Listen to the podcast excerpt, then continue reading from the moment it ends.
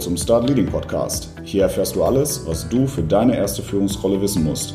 Regelmäßig bekommst du hier wertvolle Tipps und Tricks von mir für deine erste Aufgabe als Führungskraft mit Erfahrungen aus der Praxis. Ich freue mich, dass du heute eingeschaltet hast. Mein Name ist Alex und jetzt geht's los.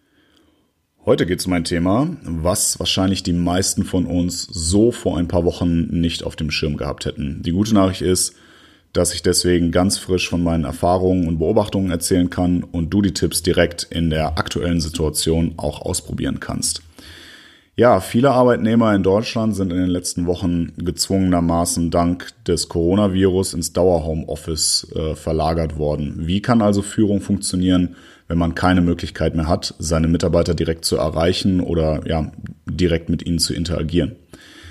Erstmal setzt das natürlich voraus, dass das Unternehmen, für das du arbeitest, dich technisch mit den entsprechend notwendigen Mitteln ausgestattet hat.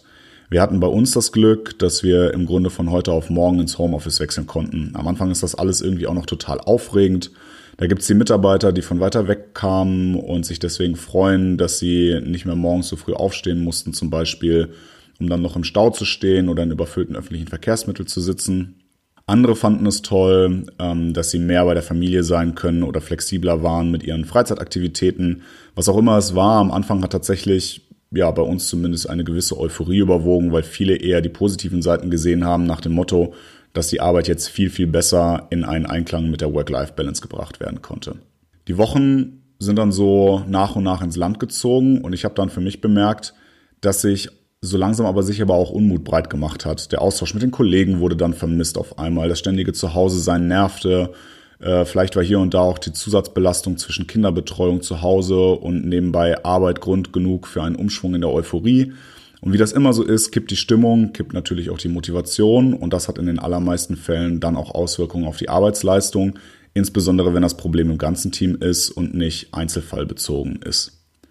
Aus diesem Grund möchte ich jetzt ein paar Ideen mit dir teilen, wie ich versucht habe, das Team zusammenzuhalten und dafür gesorgt habe, die Motivation nicht absacken zu lassen. Diese Ideen sind natürlich kein Garant für Erfolg, weil das ein oder andere wie immer auch von der Unternehmenskultur abhängt, aber vielleicht kannst du für dich den ein oder anderen Impuls daraus mitnehmen. Wie immer gilt natürlich am Anfang, dass du in der Art des Selbstmanagements und deiner Arbeitsweise als Vorbild vorangehen musst und deinem Team die Aspekte vorleben musst. Das bedeutet, dass einige Tipps bei dir anfangen und du dein Team an deiner Verhaltensweise teilhaben lassen solltest. Aber genug Vorgeplänkel, hier kommen jetzt meine vier Tipps, wie du deinem Team auch in dieser Phase ein Zusammengehörigkeitsgefühl vermitteln und damit auch die Motivation aufrechterhalten kannst. Der erste wesentliche Aspekt des 100% Homeoffice ist, halte Ruhezeiten ein und lebe das deinen Mitarbeitern auch aktiv vor. Ich habe nach einiger Zeit im Homeoffice festgestellt, dass ich ja viel früher anfange zu arbeiten, weil ich mich nicht mehr fürs Büro fertig machen muss oder dorthin gehe. Zweitens habe ich mir zu Hause mein Mittagessen gemacht oder was beim Lieferdienst bestellt. Und da ich keinen abgetrennten Arbeitsplatz habe und am Esstisch arbeite, habe ich dann während des Essens zum Beispiel Mails bearbeitet und auf SMS oder WhatsApp-Nachrichten geantwortet, weil ist ja effizienter und dann könnte ich auch früher Schluss machen. Zugeklappt habe ich den Laptop meistens aber viel, viel später als sonst, weil der Übergang von beruflichen Themen zum privaten viel fließender war, da ich ja eh zu Hause war. Aber was bringt das wirklich? Auch im Büro beantworte ich keine Mails oder Kurznachrichten während des Essens. Dort bin ich meistens mit Kollegen zum Mittagessen verabredet und die Arbeit hat im wahrsten Sinne des Wortes Pause. Du merkst also schon, wohin das führt. Tendenziell habe ich festgestellt, dass man einfach Pausen vernachlässigt. Das bedeutet übrigens nicht, dass man dadurch zwangsläufig effizienter wird, wenn man praktisch durcharbeitet. Im Gegenteil, der Kopf muss auch mal frei werden, um effizient arbeiten zu können. Wie sich herausstellte, ging es vor allem aber denjenigen so, die alleine leben. Das Problem kam tatsächlich weniger häufig vor, wenn man beispielsweise Familie zu Hause hat, weil dort offenbar das Sozialleben mit einem geregelten Mittagessen in der Familie etc. zwangsläufig dazu führt, dass man sich halt nicht mit den Kollegen, sondern eben mit der Familie oder dem Partner zum Essen trifft. Was ich hier mit dem Team eingeführt habe, ist, dass wir uns zum virtuellen Lunch verabreden. Am Anfang ist das ein bisschen seltsam, wenn man sich vor die Kamera setzt und den anderen was vorkaut. Aber sind wir mal ehrlich, was anderes machen wir ja in der Firmenkantine auch nicht. Im Übrigen scheinen moderne Headsets inzwischen gut genug kauende und schmatzende Geräusche rauszufiltern.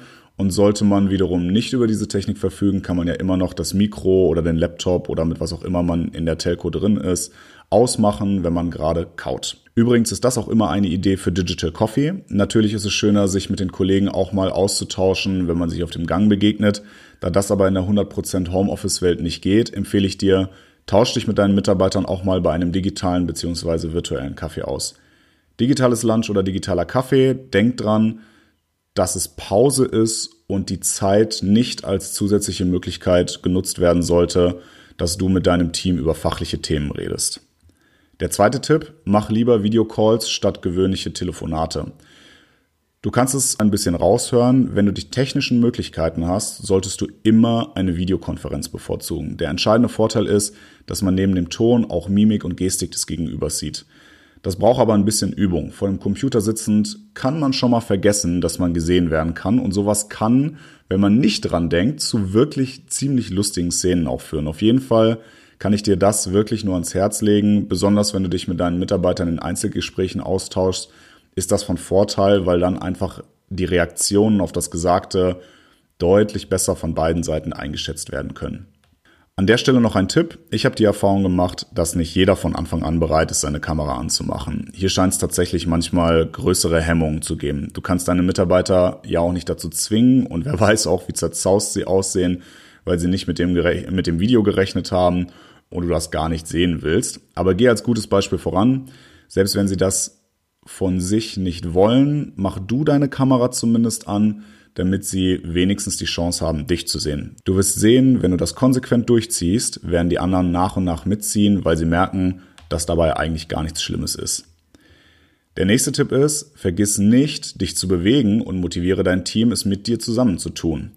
Eine weitere Erkenntnis, die ich in den letzten Wochen gemacht habe, ist, man bewegt sich viel, viel weniger als sonst. Ich habe mal festgestellt, dass ich mich an einem normalen Bürotag gut drei bis vielleicht vier Kilometer im Gebäude bewege, über den kompletten Tag verteilt. Dazu kommen sicherlich dann auch nochmal ein paar Stufen, wenn man dann, wenn man das Stockwerk wechselt. Ähm, ja, und durch diesen ständigen Wechsel von Meetingräumen zum Beispiel kommt da einiges an Metern auch zusammen. Diese Bewegung fehlt im Homeoffice-Alltag natürlich, wenn du das nicht aktiv einbaust. Das kannst du aber auf unterschiedliche Weise wirklich gut tun. Entweder baust du dir aktiv Pausen ein, wo du einen kleinen Spaziergang machst, oder warum nicht mal auch ein One-to-One -One mit deinen Mitarbeitern auf einer Parkbank per Videocall machen. Klar, auch da die technischen Mittel müssen wieder gegeben sein. Sollte das der Fall sein, kannst du einen kurzen Spaziergang zu einer Bank machen und dort den Videocall mit deinem Mitarbeiter machen Solltest du über diese technischen Möglichkeiten nicht verfügen, geh aber doch trotzdem virtuell mit deinem Mitarbeiter spazieren. Verabredet euch beide, wann ihr telefoniert und geht dabei einfach eine Runde um den Block. Du solltest das natürlich vorher dringend einmal abklären, ob dein Mitarbeiter damit auch einverstanden ist. Weil solltet ihr Themen haben, die er ungern im offenen Raum mit dir bespricht oder wenn er mit dir beispielsweise irgendwelche Unterlagen am Computer durchgehen will, dann solltet ihr das Gespräch natürlich weiterhin zu Hause machen. Für einen lockeren Austausch, den ich dir im Übrigen grundsätzlich hin und wieder mit deinen Mitarbeitern empfehle, funktioniert das mit dem Spaziergang wirklich hervorragend.